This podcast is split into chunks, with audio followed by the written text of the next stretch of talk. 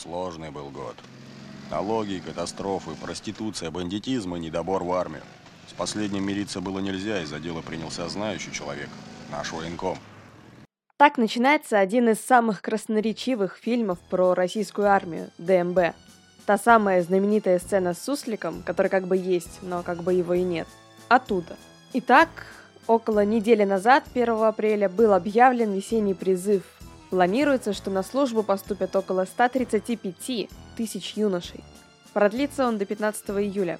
И для того, чтобы вы как можно больше узнали про срочную службу в нашей армии, не попадая туда, сегодня к нам в гости пришел Владимир Тригнин, председатель военной коллегии адвокатов. И адвокат практикующий адвокат. Э, наше название сразу спрашивают, а какое вы имеете отношение к Министерству обороны? К Министерству обороны никакого отношения не имеем. Название военной коллегии адвокатов э, характеризует специфику оказываемой юридической помощи. Это правовая помощь военнослужащим, сотрудникам правоохранительных органов, то есть всем, кто проходит военную службу, в том числе и гражданам, подлежащим призыву на военную службу, которые вот сталкиваются с федеральным законом о воинской обязанности военной службе. А вы служили сами в армии? Нет. Вам повезло? Я... Это был один из первых моих судебных процессов. Я вот сейчас вспоминаю, я его выиграл. То есть я э, с папой мы вместе готовились к судебному процессу. А потом врач военкомата удивился. Ой, как так вы быстро за три месяца? Мы вот три года судимся. Я говорю, давайте ваш телефончик. Я говорю, я потом решим вопрос. Телефон она мне так и не дала свой. Ну и ладно. Не дала, не дала. Самое главное, вручили военный билет. Все. Три года? Нет, три, три года. Ну, у нее какой-то жилищный спор, видимо, был. Она говорит, мы вот три года судимся, а вы за три месяца вот так вот. То есть какие-то да, дела могут идти три года? Некоторые дела, да, могут идти три года, да. У нас одно уголовное дело идет уже три года, но там а, военкомат занял такую позицию, они добились возбуждения дела из-за личных связей военкома и начальника следственного отдела. То есть один вот. поставлял призывников другому? Ну, скажем так, вообще возбудить дело за уклонение от призыва достаточно сложно, то есть э, призывнику надо изрядно постараться, то есть ему надо там не являться, посылать всех, игнорировать там и так далее. А здесь дело возбудили, причем молодой человек захотел служить по контракту, но захотел служить в Росгвардии, а его готовили вот на курсах ДСАФ, это курсы вождения, за счет Министерства обороны. И говорит, раз Министерство обороны тебя готовило, значит ты будешь служить от Министерства обороны. Он говорит, нет, у Росгвардии вот контракт, все, у него возбудили уголовное дело. Возбудили полностью незаконно, но у него был контракт уже заключен на момент э, возбуждения уголовного дела, и теперь этот контракт, то есть контракт был расторгнут по представлению прокуратуры, и то есть там достаточно солидная денежная сумма, это все денежное удовольствие за три года ему должны в качестве компенсации выплатить. И вот сейчас упираются, я думаю, наверное, скорее всего, дойдем даже до Европейского суда по правам человека, потому что не хотят прекращать прекращать дело. То есть дело прекращают, но прекращают в связи с течением сроков. А мы с этим не согласны, причем мы напрямую пишем, что мы возражаем, протестуем. Не надо прекращать за истечением сроков. Судите, передавайте дело в суд. Дело в суд не передают, потому что это оправдательный приговор. Я думаю, что уже встречались, наверное, с судьями, скорее всего, представители Следственного комитета. Им объяснили, что это дело не пройдет. Человек может выбирать по контракту служить или по призыву. Вот он выбрал по контракту, все в рамках закона совершенно. Но вот такие ситуации тоже имеют место. Что из себя сейчас представляет срочная армия в России? А, знаете, смотря с какой точки зрения посмотреть на это, и существует несколько мнений. Кто-то считает, что это школа жизни. То есть не служил ни мужик. Да, есть такие категорию людей, но это есть категория, она среди нас живет. Для меня это удивительно тоже, да, например, но тем не менее есть такие люди. Есть те ребята, которые считают, что это аппарат насилия. Вот, тоже может быть обоснованно, действительно это аппарат насилия. Есть э, категория людей, которые считают, что армия там, учит военному делу. Вот этого, наверное, в армии, к сожалению, может быть сейчас меньше всего. Э, именно обучение военному делу, потому что мы на практике сталкивались с тем, что молодые люди, те, которые хотели служить в армии, некоторые из них убегали потом из армии из-за издевательства, и они говорили, убегали. что ребят, убегали, ну, убегали из армии, покинул расположение части, обратился там в прокуратуру, в правоохранительные органы, мама э, там мама, родственник, брат, там кто-то обратились к нам уже, да, за получением юридической помощи. И, то есть они оружие, там прослужил он полгода, он там оружия не видел. Вообще, чем они там занимались, непонятно. Десантники там с парашютом ни разу не, не прыгали, да, хотя молодой человек сам шел в десант, он хотел там служить в десанте. Поэтому то, что представляет из себя армия, ну, вопрос как бы сложный, но люди, тем не менее, служат, да, что-то там получают, какие-то знания. Хорошо, если человек а, человека не ломает армия и не портит ему здоровье, да, потому что сейчас вот у меня судебный процесс актуальный, это призыв молодого человека, ему позвонили с городского сборного пункта, э, ужасный на самом деле случай, у него э, полный разрыв крестовидной связки, в колене, тотальный разрыв связки. А, позвонили, сказали подойти к врачу, чтобы врач повнимательнее посмотрел его, то есть что у него со здоровьем, там, что у него со связкой. Он приехал на городской сборный пункт, глупость сделал. Надо сначала было посоветоваться, что там вообще делают на этом сборном пункте, в воскресенье тем более. Его отправили в армию за один день, и вот сейчас его комиссуют – Сейчас ведется судебный процесс. Прокуратура внесла представление, выявила нарушение. То есть уже очевидно, что решение о призыве будет признано незаконным. Его уволят из армии, выплатят там компенсацию. Не по суду, там небольшая сумма, там чуть более 50 или 60 тысяч рублей в настоящее время. Но, тем не менее, такие случаи есть. Они формируют тоже отношение к армии а, и как в армию попадают по призыву. То есть молодые люди могут в армию э, попадать против своей воли совершенно. И из-за вот такой вот наивности, когда молодой человек думает, что сейчас он приедет, его там врач посмотрит, э, сделает какие-то выводы, может куда-то направить на обследование, а его вместо этого направили в армию. И поразительно, в личном деле у него написано, что травма колена у него действительно есть, но травма колена у него в личном деле написано, если не ошибаюсь, левой ноги, а на самом деле у него разрыв э, крестовидной связки правой ноги. Вот это вот, конечно, Мне кажется, это о многом говорит. Да, это о многом говорит, о подходе, который э, используется при... Не везде, конечно же, наверное, да, но с чем мы имеем дело, как адвокаты, да, о подходе, который используется при принятии вот таких решений призывными комиссиями. У нас, ну, скажу к слову, э, призывают два раза в год, то есть один раз это осенний зимний призыв, это с 1 октября по 31 декабря, и весенний-летний призыв, это с 1 апреля по 15 июля. И вот сейчас, э, буквально через пару дней, начинается призыв. Указ президента вчера уже был издан. 138 тысяч молодых людей должны призвать отправиться на военную службу, тех, кто прошел уволить. И вот на основании указа будут призывать молодых людей. Похоже ли армия на то, как ее показывают в сериалах, в фильмах, в скетчах каких-нибудь? Ну, разные сериалы, разные фильмы, да, и а, есть такое понятие, и сейчас а, это понятие активно как бы прорабатывается, о нем много говорят в телеграм-каналах, в средствах массовой информации. Это пропаганда. И нельзя забывать, что когда вы смотрите сериал, когда вы видите красивую армию, замечательно, там смешно, весело, здорово, вообще замечательно, школа жизни, это может быть пропаганда. Да? И а, ну, многие сериалы, они направлены именно на вот, вот эту пропаганду. И реальное положение дел а, есть а, киногерой Рэмбо, да, а есть Сильвестр Сталлоне. Да, и вот они, наверное, отличаются как-то. Да, Рэмбо от Сильвестра Сталлоне.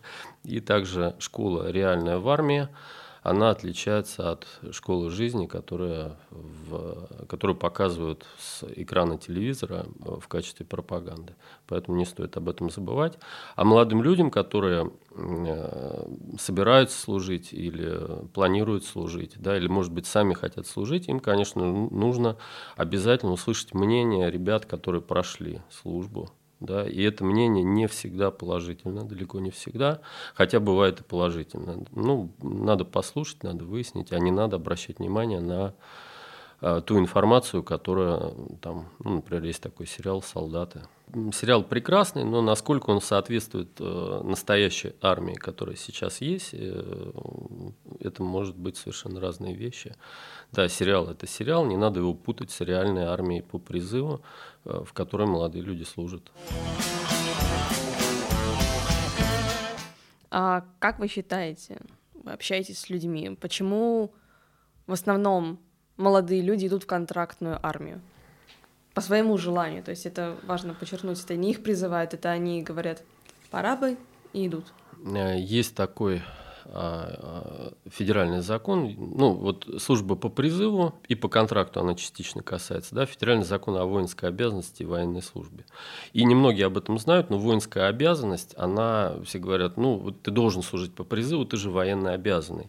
Но первая статья федерального закона о воинской обязанности, она предполагает право выбора. А, то есть гражданин сам решает, как, каким образом ему реализовывать свою вот эту воинскую обязанность, либо по призыву, либо по контракту.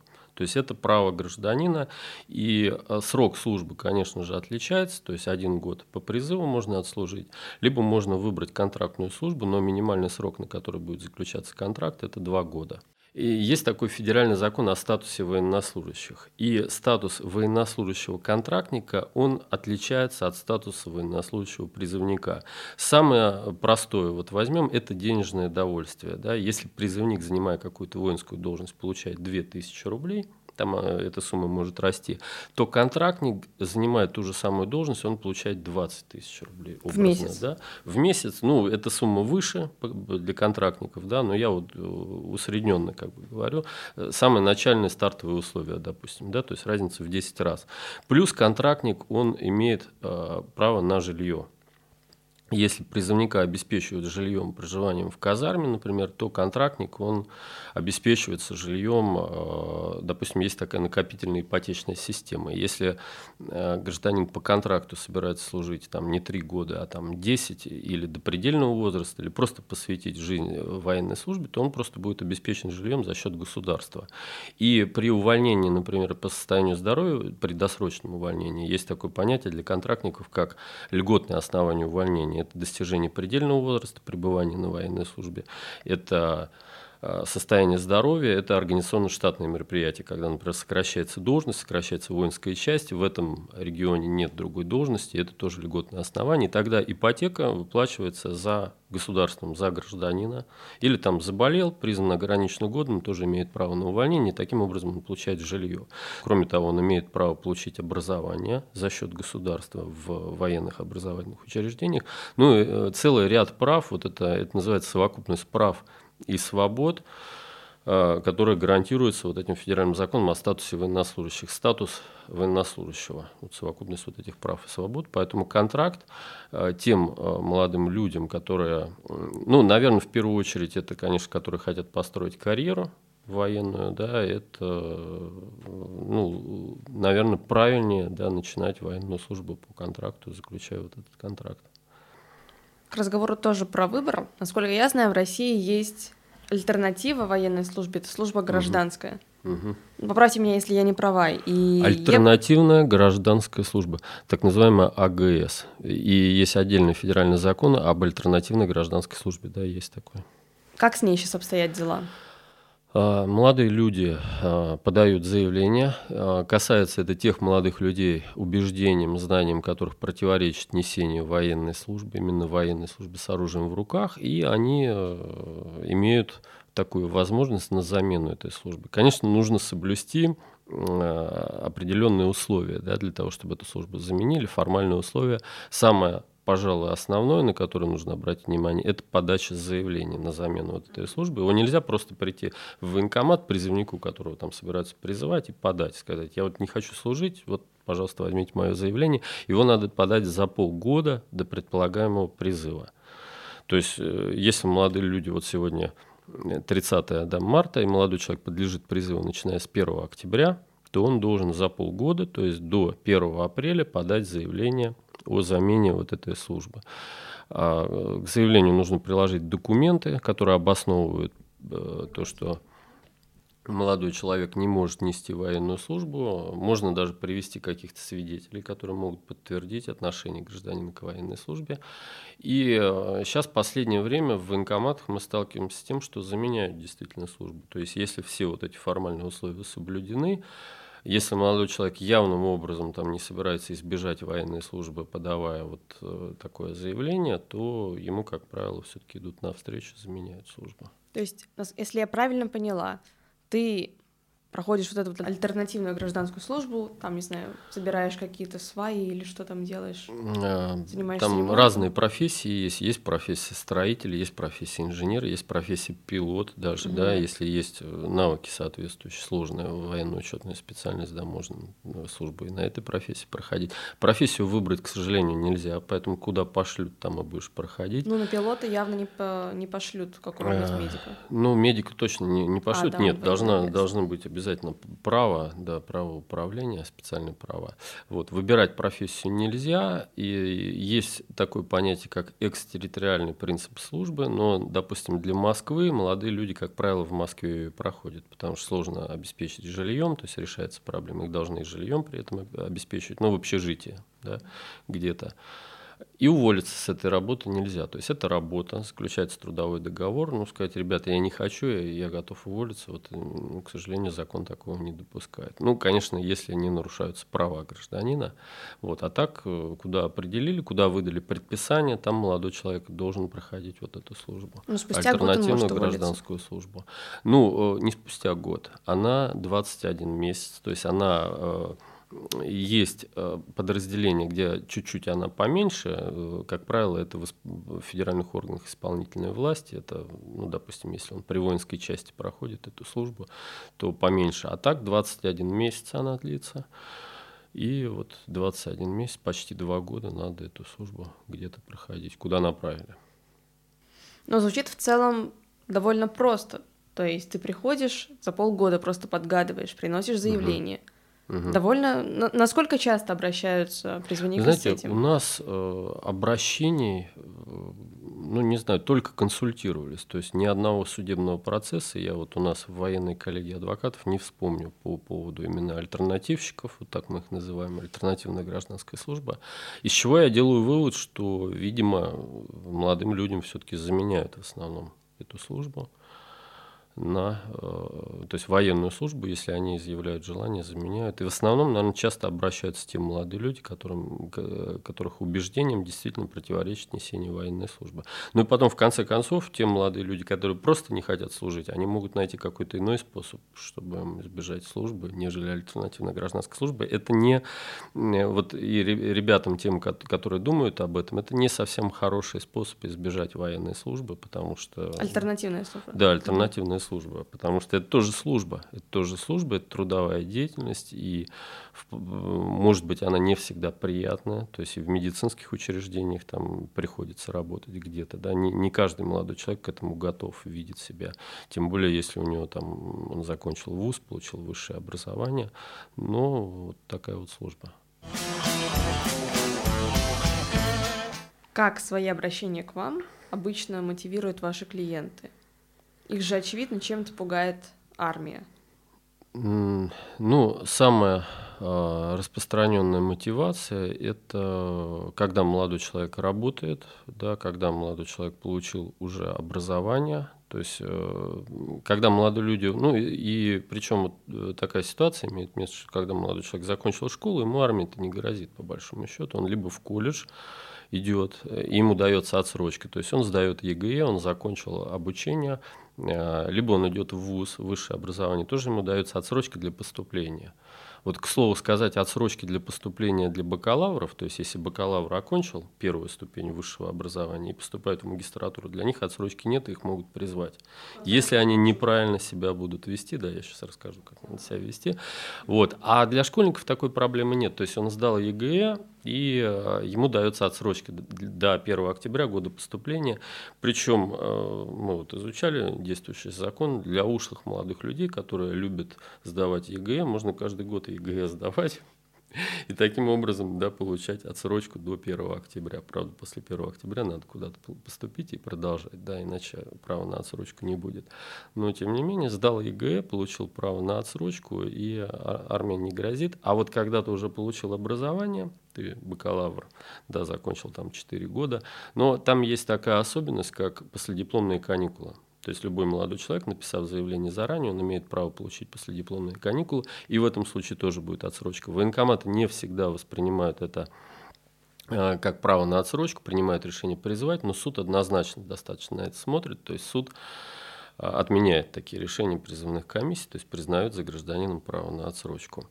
Вот. И вот молодой человек закончил обучение, э, устроился куда-то на работу. Как правило, молодые люди начинают работать еще в период обучения, э, строят свою карьеру, и тут нависает армия. Что делать? Да, и, ну, наверное, нужно думать. Можно, конечно, продолжить дальше обучаться, да, но э, об этом хорошо рассуждать, когда у тебя хороший обеспеченный тыл, и родители готовы тебя содержать. Потому что учиться в аспирантуре очной формы – и пользоваться отсрочкой. Да? И если мы с вами возьмем, например, вот молодой человек закончил 11 класс, поступил на бакалавра 4 года, да, поступил в магистратуру 2 года и поступил в аспирантуру. Это минимальный срок обучения в аспирантуре, это 3 года обучения, 1 год на защиту. То есть это уже получается 9 лет. И тут ему 27 лет. То есть 18 лет он закончил, 17 плюс 9, 27, а 27 уже не призывной возраст. То есть можно просто учиться и таким образом пользоваться отсрочкой. И в военкомате достаточно к этому относятся негативно, когда вот аспиранты не защитились, и они приходят после 27 лет получать военный билет. Это отдельная категория молодых людей, которые, которым не выдают военный билет, их признают уклонистами, пытаются выдать справку, они подают в суд, ну и там уже суд оценивает, как, как искал военкомат, имел ли право молодой человек на отсрочку или не имел. То есть э, Закон дает возможность молодым людям, которые имеют э, тоже возможность э, позволить себе учиться, обучаться, не идти служить совершенно на основании закона, не имея никаких заболеваний, например. То есть просто он учился и пользовался отсрочкой, вот э, такой как бы закон. Да, я забыла предупредить, да. что мы с вами, естественно, не обсуждаем в этом подкасте никакие нелегальные способы уклонения от армии. А, ну, мы как адвокаты, мы вообще а, да, ни в коем случае не обсуждаем и не советуем никак нелегально уклоняться. Да? А адвокат, оказывая правовую помощь, я отвечаю за то, что моя помощь, то, то те услуги, которые я оказываю, они соответствуют действующему законодательству, иначе я нарушаю адвокатскую этику. И если выяснится, что я я не говорю о том, что я совершил, там, не дай бог, преступление там, и так далее, а если просто посоветовал нарушить где-то закон, то здесь можно просто лишиться адвокатского статуса, потерять адвокатский статус, и ты больше не будешь адвокатом. То есть ни в коем случае этого нельзя делать, только законные способы, только на основании закона. Но закон, он позволяет при правильном его применении, при грамотном применении, при настойчивости определенной, а, где-то может быть при наличии, потому что адвокатские услуги, они часто на платной основе оказываются, и при наличии достаточных денежных средств, как говорится, получить то, что необходимо. Насколько я знаю, вы работаете еще в проекте освобождения. Проект освобождения — это телеграм-канал и телеграм-чат, в котором призывники могут получить ответы на свои вопросы об армии. Там же они могут получить юридическую помощь. Давайте на конкретном примере расскажем от и до, как проходит как ведется работа проекта освобождения? Ну, первый этап – это наличие оснований для отсрочки, наличие оснований для освобождения от призыва на военную службу. То есть молодой человек может прислать какие-то… Сначала это вопрос, это имя, это возраст, это вопрос. Молодой человек может прислать какой-то список документов, э, которые у него есть медицинский, может прислать сами документы, и мы посмотрим и сделаем какие-то предварительные выводы. Если никаких документов нет, ничего нет, мы помогаем ему пройти скрининг, то есть организуем небольшое обследование, по результатам которого можно выявить наличие или отсутствие оснований для освобождения от призыва. Но они же есть не только медицинские. Э, ну, для освобождения, э, если брать не медицинские, это, ну, например, ученая степень кандидата наук, да, тогда можно освобождение получить. Если мы говорим до 27 лет, до достижения призывного возраста, то это, ну, как правило, только медицинские основания, больше никаких нет. А семейные? Для отсрочки помню. это отсрочка, то есть угу. семейные основания, да, и, там, семейное положение. То есть, или я называю это социальными отсрочками, так называемые социальные отсрочки. То есть наличие двух детей, наличие ребенка инвалида в возрасте до трех лет. Почему-то до трех лет. Даже был законопроект, хотели исправить ситуацию, да, то, что ребенок инвалид, ну, пожалуйста, отсюда отсрочку, но тем не менее сейчас вот такая ситуация. Э, то есть отсрочки или освобождение. Освобождение это, конечно же, по здоровью. Вот приходит молодой человек, ну, он не приходит, он, э, мы говорим о проекте, да, сейчас да, мы да. говорим о проекте. А, да, появляется, задает вопрос, э, да, вопрос касается, ну, его ситуации.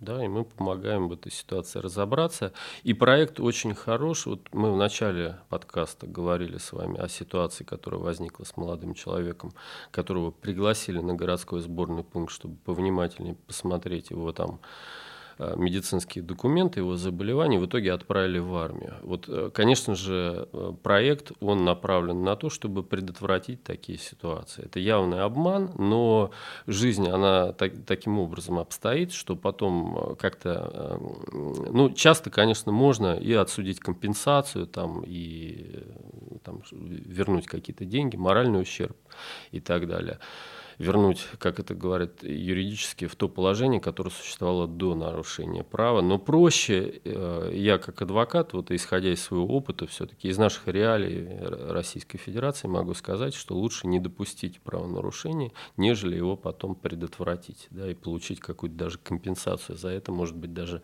какую-то крупную компенсацию, но проще себе дороже это может быть просто.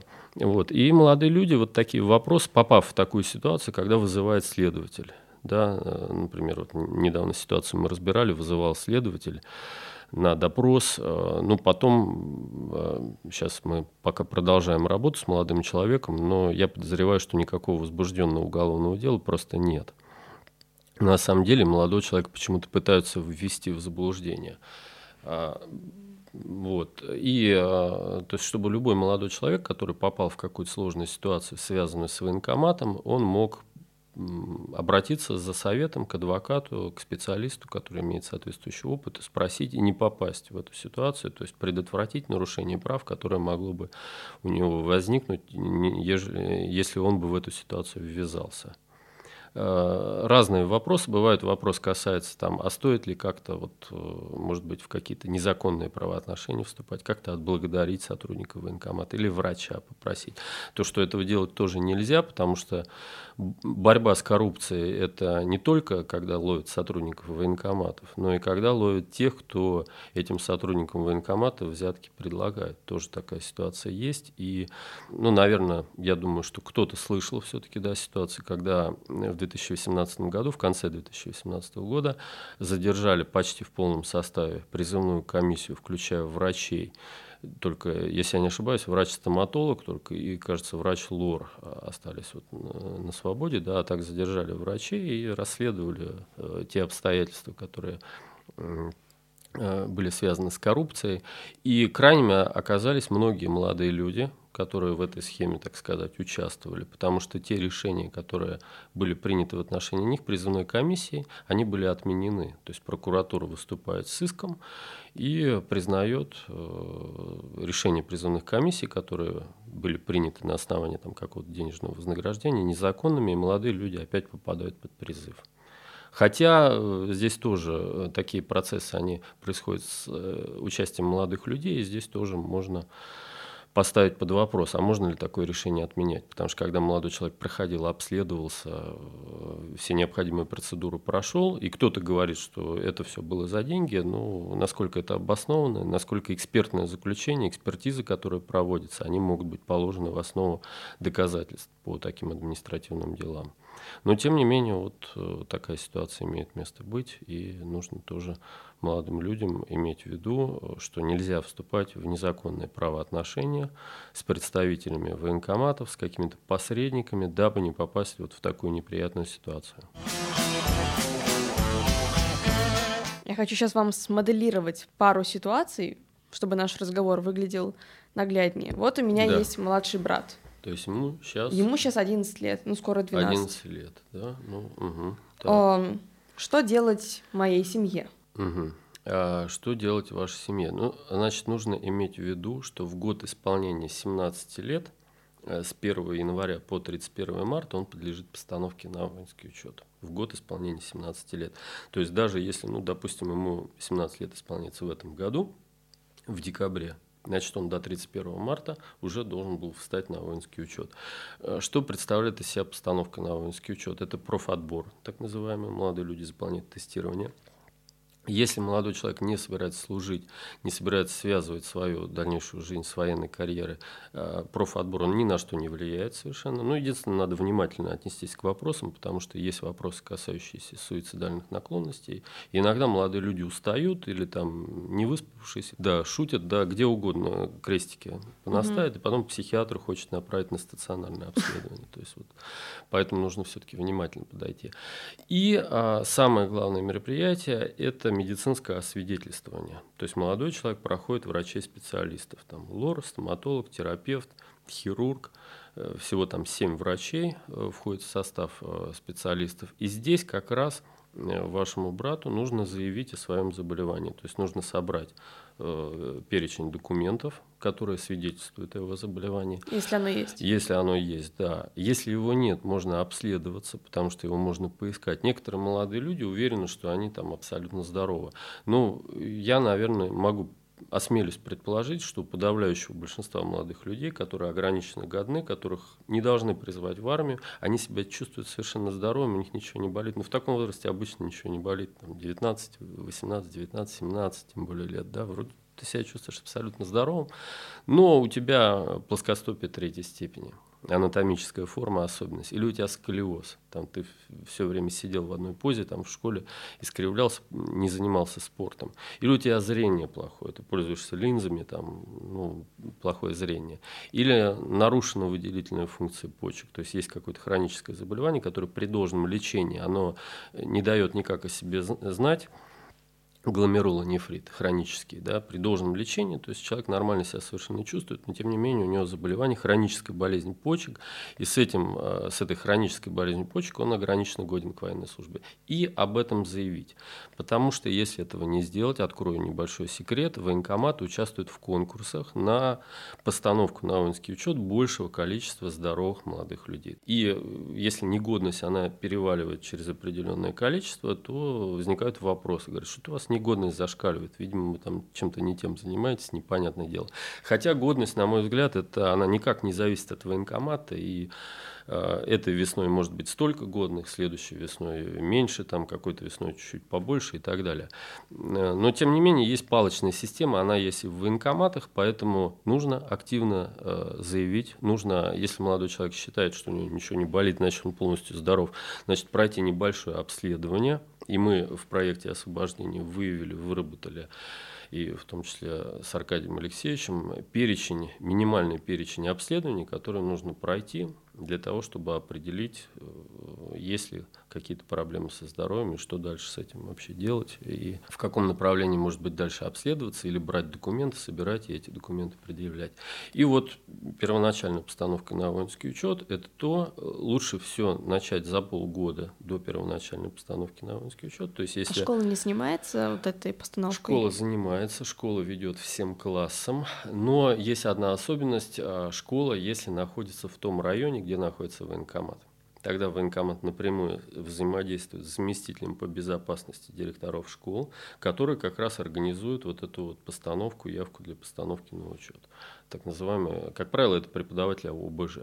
А если молодой человек учится в частной школе, либо школа находится в другом районе, то он здесь никому не интересен, потому что его в этом районе просто не поставят на воинский учет, и тогда ему нужно самому позаботиться. То есть можно, нужно выяснить, где школа находится, и у классного руководителя узнать, когда будет постановка на учет, и можно отдельно это от класса сделать.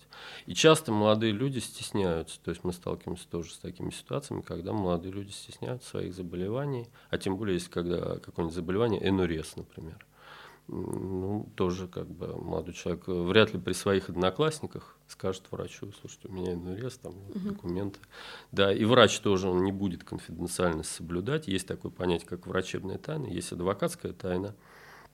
Есть коммерческая тайна, разные тайны есть, есть врачебная тайна. Которая попрана. Которая, к сожалению, она, да, она в военкоматах, ввиду особенностей военкоматов. Э, да, в Москве еще более-менее кабинеты, один кабинет, один врач. Хотя и в Москве есть несколько врачей в одном кабинете. Да, есть хирург, терапевт, дерматолог там в одном кабинете. А, то в Московской области там все намного хуже обстоит с, с этим. Э, и э, о какой-то конфиденциальности речи не идет. То есть документы нужно э, заранее желательно предоставить, либо отдельно с родителем явиться в военкомат, представить эти документы. Часто тоже возникает вопрос, может ли родитель представлять интересы молодого человека. Может представлять, потому что он является законным представителем до достижения 18 лет. То есть можно прямо с родителем явиться в военкомат и все это Звучит идеально. Предоставить, да. Ситуация номер два. У меня есть парень, молодой человек, который через полтора года выпускается из университета. У него, кажется, все хорошо со здоровьем. Что ему делать? Угу. А, нужно пройти обследование. То есть нужно пройти скрининг вот этот вот. Скрининг, э, многие хотят пройти бесплатно скрининг, имеют это право это обследовать диспансеризацию. Не надо этого делать, потому что к сожалению, те врачи, которые вот эту диспансеризацию проводят в поликлиниках, они не совсем ориентируются в расписании болезней. То есть вот э, есть такое понятие, которое определяет э, категорию годности к военной службе, это военно-врачебная экспертиза. Вот военно-врачебная экспертиза – это отдельная отрасль медицины. Да, есть там целые ученые, они там кандидатские диссертации, докторские даже по ней защитили. А в общем, это отдельный сертификат, который э, врачи военкоматы, к сожалению, получают его не все, но, как правило, все-таки получают. Они проходят обучение, там курс, если не ошибаюсь, 144 часа им начитывают да, лекции, они получают сертификат, э, который действует 5 лет в области военно-врачебной экспертизы. И они могут проводить вот это самое медицинское освидетельствование. А, и желательно получить консультацию такого врача, который бы рекомендовал, что обследовать, как обследовать, что искать.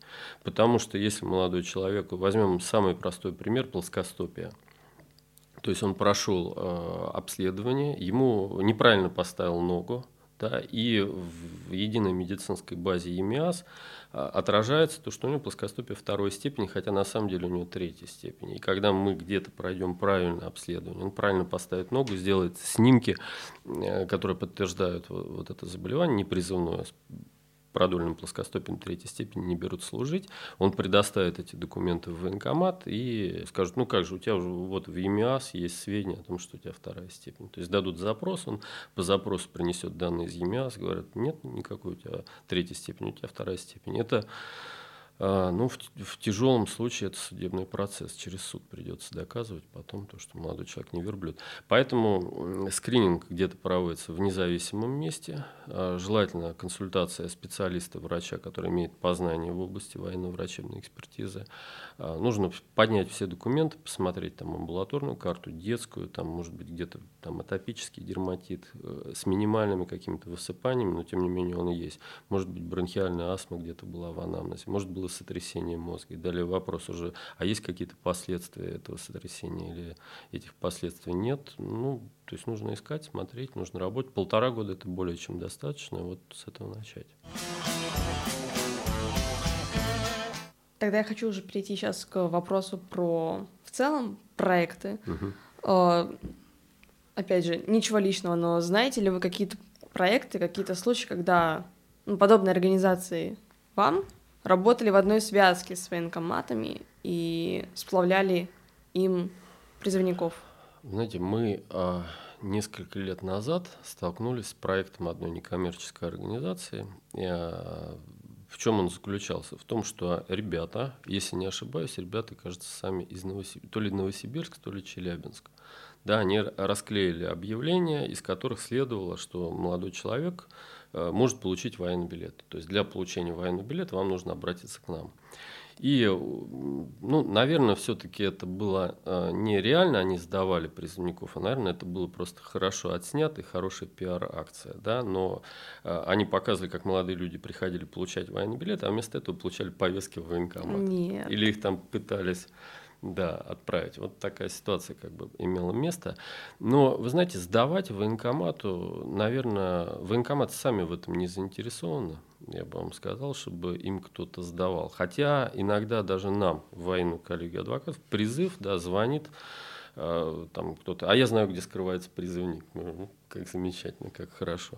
Вот. Или девушка там поругалась со своим бойфрендом и решила его там отправить в армию, то тоже может быть. Но у военкоматов достаточно э, сил, средств для того, чтобы самостоятельно заниматься вот этим розыском. Военкомат называют это розыск, а э, как это происходит? Это обращение в органы внутренних дел, с целью установить местонахождение. И, к слову сказать, полицейский имеет право гражданину вручить повестку. То есть, если есть обращение не о доставлении и не о приводе, а обращение об установлении местонахождения, максимальное полномочия полицейского – это вручение повестки за которую гражданин, конечно же, должен расписаться и по ней уже должен явиться. Хотя на практике некоторые полицейские и такое сейчас происходит из призыва в призыв. Они э, молодого человека берут под руки, да, сажают его в машину, отвозят в военкомат и пытаются отправить в армию. То есть, ну, полицейские уже не отправляют, а уже работает машина военкомата. Там его и подстригут. То есть, все-таки они работают в связке? проведут. Ну, э, это не организация. Это я сейчас говорю, что военкоматы сами проводят розыск. То есть, военкоматам никакие организации не нужны. Они сами проведут розыск, найдут. И, а, а так, чтобы именно организации какие-то конкретно работали и сдавали призывников в военкомат, ну, мне такого неизвестно. Но, наверное, по той причине, то, что организациям надо за это платить, а военкомату платить, наверное, за это не готовы. Если они так сами могут все это сделать, им закон позволяет это делать, зачем еще кому-то за это платить.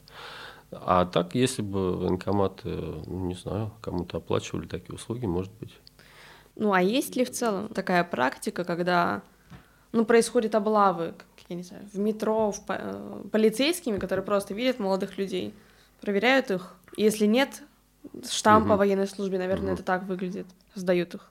Сразу скажу, что об, облава в метро, мы последний раз сталкивались с такими облавами где-то наверное, лет 7 или 8 назад. И почему они прекратились? Потому что один раз забрали молодого человека, гражданина Великобритании на сборный пункт. Его потом отпустили. Да? А, у нас был э, доверитель, он, э, хотя он был русский, он имел двойное гражданство, но он всю жизнь прожил в Соединенных Штатах Америки.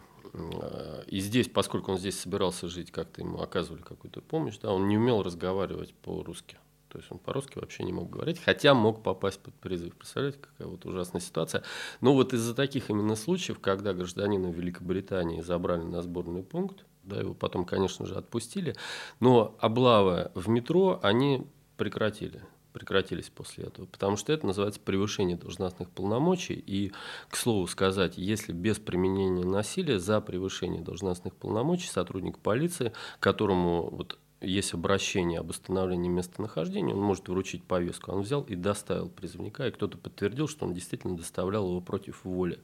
То есть, если без применения насилия, это до 4 лет лишения свободы, если с применением насилия или с угрозой его применения, это от 4 до 10 лет лишения свободы. То есть, это достаточно серьезная ответственность, которая может э, иметь место. Поэтому облав в метро нет, потому что неизвестно, кого заберут. Да, заберут, а у него гражданства нет э, российского, и неизвестно, чем это все закончится.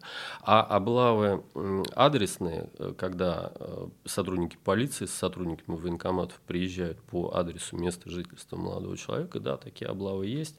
И во второй половине призыва, когда начинаются уже отправки, потому что смысл этой облавы, все-таки, как правило, Молодые люди знают, что они могут оспорить решение призывной комиссии, выполнение этого решения приостанавливается. Совершенно законно молодой человек не пойдет в армию.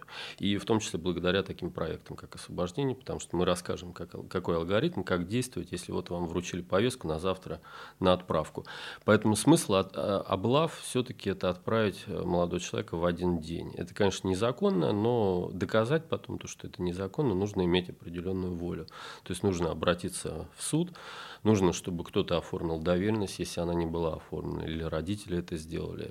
Это, возможно, платные услуги будут, да, то есть нужно заплатить, то есть нужна, нужно желание, воля, возможности и как бы а, Бывает, что молодой человек из другого города, то есть он э, учился в общежитии, потерял право на отсрочку. Э, я называю таких молодых людей в группе риска находящимися, потому что приезжают в общежитие, в общежитии могут и сломать дверь, все что угодно. Да?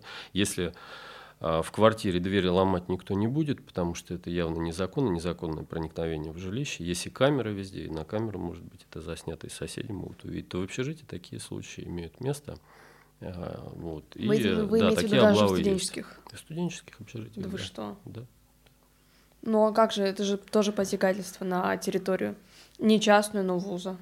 Ну, посягательство, ну, это не, скажем так, поголовно происходит, но имеет место быть, потому что в вузах более, видимо, более плотная, я бы так сказал, наверное, работа с администрацией вуза взаимодействие. Зависит от того, как ведется взаимодействие с администрацией вуза. Если полное взаимопонимание в кавычках, никто никого сдавать, как говорится, не будет, кроме студентов, да, которые, ну, может быть, он утратил право на отсрочку, он подлежит призыву, но есть определенный порядок призыва, который надо соблюдать. Но э, военкомат тоже понимает, что если он будет соблюдать вот этот порядок призыва, то они не призовут этого студента, он завтра уедет домой, не снимется с воинского учета, его не найдут. А здесь нужно локально решить проблему, выполнить план призыва. И вот те студенты, которые утратили право на отсрочку, которые а, уже ушли с а, четвертого курса. Ну, или, или они закончили уже обучение, либо были отчислены, пытаются восстанавливаться. В этот момент выходит приказ. Приказ отправляется факсом в военкомат вот, и по почте да, приказ об э, отчислении. Да. Молодой человек, может, об этом не знает, может, кто-то ему пообещал, что его там восстановят, его проблемы решат. Но он попадает в разряд граждан, подлежащих призыву. И военкомат понимает, что если его сейчас не призовут, он уедет домой, в другой регион, и там его вообще когда-то, может быть, найдут, а может быть, не найдут. Как вы относитесь к проектам, таким же, которые помогают э, призывникам, которые покупают рекламу у блогеров, например? Есть э, такая книга Карла Маркса. Карл Маркс написал «Капитал». Да, и там я не читал эту книгу, там большая книга, но там есть такая фраза, что если э, капитал достигает прибыль 300% и выше, то он готов плыть в ад, не боясь сжечь паруса. Вот, вот такое выражение, да. И а, ну, э, большая закупка э, рекламы, большие вложения денежных средств, они э, должны настораживать, на мой взгляд. Да? И тем более, если помощь вам оказывают не адвокаты, а адвокат – это лицо, которое имеет статус и которое в случае совершения каких-либо незаконных действий, и даже не только незаконных, а нарушения кодекса этики адвоката. То есть, как адвокат, я к слову скажу, я не могу э, доверителю, а клиентов мы называем доверителями. Угу.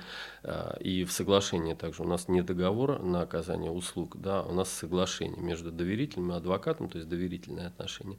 Я не могу давать гарантию результата поручения. То есть, если я даю гарантию гарантирую получение военного билета, это нарушение кодекса профессиональной этики, за которое адвокат может понести дисциплинарное взыскание вплоть до лишения статуса адвоката. Вот. Когда видишь рекламу, в которой гарантируют там результат и гарантируют еще и возврат, а некоторые вообще гарантируют возврат в двойном размере в случае недостижения этого результата, ну, понятное дело, что данная реклама, она настроена на получение вот этих 300 или там 500 или 1000 процентов прибыли, да, любой ценой. А зная, как возбуждаются уголовные дела, то есть уголовные дела возбуждаются достаточно тяжело, и ну, то есть молодому человеку попасть под уголовную ответственность э, за уклонение от призыва можно, но добиться возбуждения уголовного дела за мошенничество в отношении лица, который заключил с ним договор и обещал оказать какую-то помощь, достаточно сложно все-таки. А во многих э, случаях почти невозможно. Ну, поэтому вывод нужно делать самим молодым людям, которые планируют э, такую помощь получать. Вы мне сейчас рассказываете много нового, и это не потому, что я девочка. А, я это, понимаю... это наши реалии, наши жизни, как бы то, ну, то вот. с чем мы сталкиваемся. Я хотела уточнить, есть ли у вас в планах работа с школьниками, с будущими призванниками? То есть очень многие, правда, знают про армию по сериалу «Солдаты», по фильму ДМБ, и потому что если сломаешь ногу, можно, наверное, в армию не попасть. Но это же ну, все. на отсрочку на какую-то. Ну, да. вот на... Если нет металлоконструкции, если потом ставят металлоконструкцию, там совсем освободят уже от призыва. Ну, вот. А я сейчас расскажу со школьниками. А мы работаем. Мы работаем угу. со школьниками, да. А, мы начали сотрудничество. Э, есть такой центр военно-патриотического воспитания города Москвы. И, ну, звучит как-то вот слишком, да, как бы, но тем не менее мы, а, как адвокаты, А, где-то более 10 лет назад начали сотрудничество с данным центром и в части именно ликвидации правовой безграмотности школьников по вопросам, связанным с призывом на военную службу. И а, непосредственно со школьниками тоже у нас были выезды, правда, вот в связи с пандемией вот это прекратилось, а так у нас, э, то есть директора школ приглашали нас для того, чтобы мы рассказали о постановке на воинский учет, о правах и обязанностях, а, мы а, разработали даже определенный материал. Это правовые основы воинской обязанности военной службы. И школьникам рассказываем о воинском учете, об отсрочках, о проведении мероприятий, связанных с призывом, и об ответственности за уклонение от призыва на военную службу. И, конечно, чтобы молодые люди избежали, потому что если ну, общаешься с выпускниками, да, одиннадцатиклассниками, у каждого, второго, наверное, да, есть знакомый, который там за там, 3, 5, 6, 7 тысяч евро может решить вопрос, знает там кого-то в военкомате. Да, хотя в военкомате все меняются, тоже там ротация происходит и так далее. Вот. Но, тем не менее, чтобы избежать вот таких незаконных действий. Поэтому школьникам выступаем на лекциях. Лекции проводятся в отношении заместителей директоров школ по безопасности, и мы рассказываем о вот этих правовых основах. Именно чтобы ну, молодые люди не допустили нарушения закона. Поэтому тоже это какой-то проект, но это проект именно нашей вот военной коллегии адвокатов, тем не менее, который направлен на ликвидацию вот этой безграмотности молодых людей. Что нужно прямо сейчас изменить в российском законодательстве? Именно в той части, которая касается армейской службы. Армии, срочной контрактной службы. Ну, как бы вопрос, наверное, на мой взгляд, он достаточно простой. Э, это перевести службу на контрактную основу, чтобы служили профессионалы. И тогда будет достаточно молодых людей. Некоторые говорят, а кто нас тогда будет защищать? Ну, не призывники, не призывники нас защищают, нас защищают контрактники. А, то есть э, те люди, которые профессионалы. И, э, ну, на мой взгляд, это достаточно просто изменить. На взгляд профессиональных военных, в том числе генералов, это изменить достаточно тяжело, потому что они, э, многие, ну, скажем так, участвуют в процессе а, в том числе финансирование призыва на военную службу. Что такое призыв? Это выделение огромных денежных средств, да, и есть люди, которые эти денежные потоки воспри... Э, распределяют, да, и, может быть, они, конечно же, бессеребренники, а может быть и нет. Да, и может быть это достаточно выгодный проект, то есть призыв на военную службу это тоже бизнес-проект, который приносит определенную прибыль и который нельзя вот так взять просто и перекрыть. Слишком много будет уважаемых недовольных людей. Но это я так могу предположить, да, может быть, оно и не так на самом деле. Вот. Но э, с точки зрения, чтобы молодым людям было комфортно жить, расти, учиться, пользоваться отсрочкой, нужно соблюдать тот закон, который сейчас есть. То есть, если мы не убираем э, призывную армию, если мы ее оставляем, то мы э, просто тогда соблюдаем действующий закон, и чтобы молодые люди рассчитывали на освобождение от призыва при наличии оснований, на получение отсрочки, на обжалование решения призывной комиссии, чтобы каждому было гарантировано право на суд, на судебную защиту, то есть чтобы его не могли из дома забрать под белые руки, вырезать там дверь болгарками, посадить в машину и отправить в армию куда-то служить, то есть чтобы такого не было, потому что это незаконно в первую очередь. А, ну, вот такие, к сожалению, а, методы используются. И добиться по суду признания таких методов незаконным достаточно сложно. То есть нужно иметь как минимум профессиональное юридическое образование. Возвращаясь к вопросу, а что нужно изменить в законодательстве? Исключить а, армию как элемент подавления. То есть армия – это элемент защиты, это защитники, как я, я адвокат, защитник в сфере юридической, также армия это защитник от внешних или внутренних угроз, да, то есть э, разные совершенно есть ситуации, когда нужно человека защищать, а когда этот инструмент используют в качестве репрессии, это полка о двух концах и обратный эффект, наверное, имеет. Мы да. заканчиваем каждый наш выпуск тем, что гость предоставляет нам какой-нибудь диалог, момент из художественного произведения, из фильма, угу. книги, там чего угодно, угу. который характеризует его или который как-то его ведет по жизни, который чаще всего ему в голову приходит.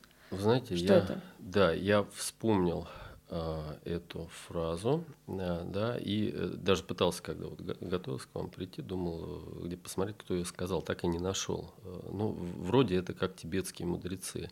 Да, фраза очень короткая, но тем не менее она емкая, и она, наверное, я хочу, чтобы она меня характеризовала, и так по жизни иду. Если поднялся на вершину горы, продолжаю подниматься дальше.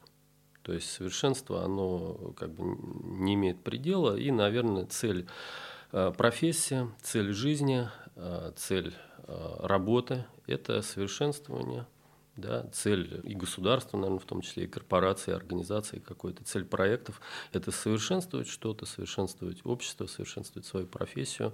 И вот, вот таким образом я вижу, таким образом эта фраза меня характеризует и ведет. А своей цели мы на сегодня достигли, и на этом прощаемся с вами. У микрофона были я, Полина Колесниченко, и Владимир Тригнин, практикующий адвокат, председатель военной коллегии адвокатов. Это был подкаст «Агенты перемен» проекта «Реформ». Счастливо! В записи были использованы отрывки из фильма «ДМБ» режиссера Романа Качанова и песни «Коммерческий вальс» группы Time Out, автор текста и музыки Павел Молчанов.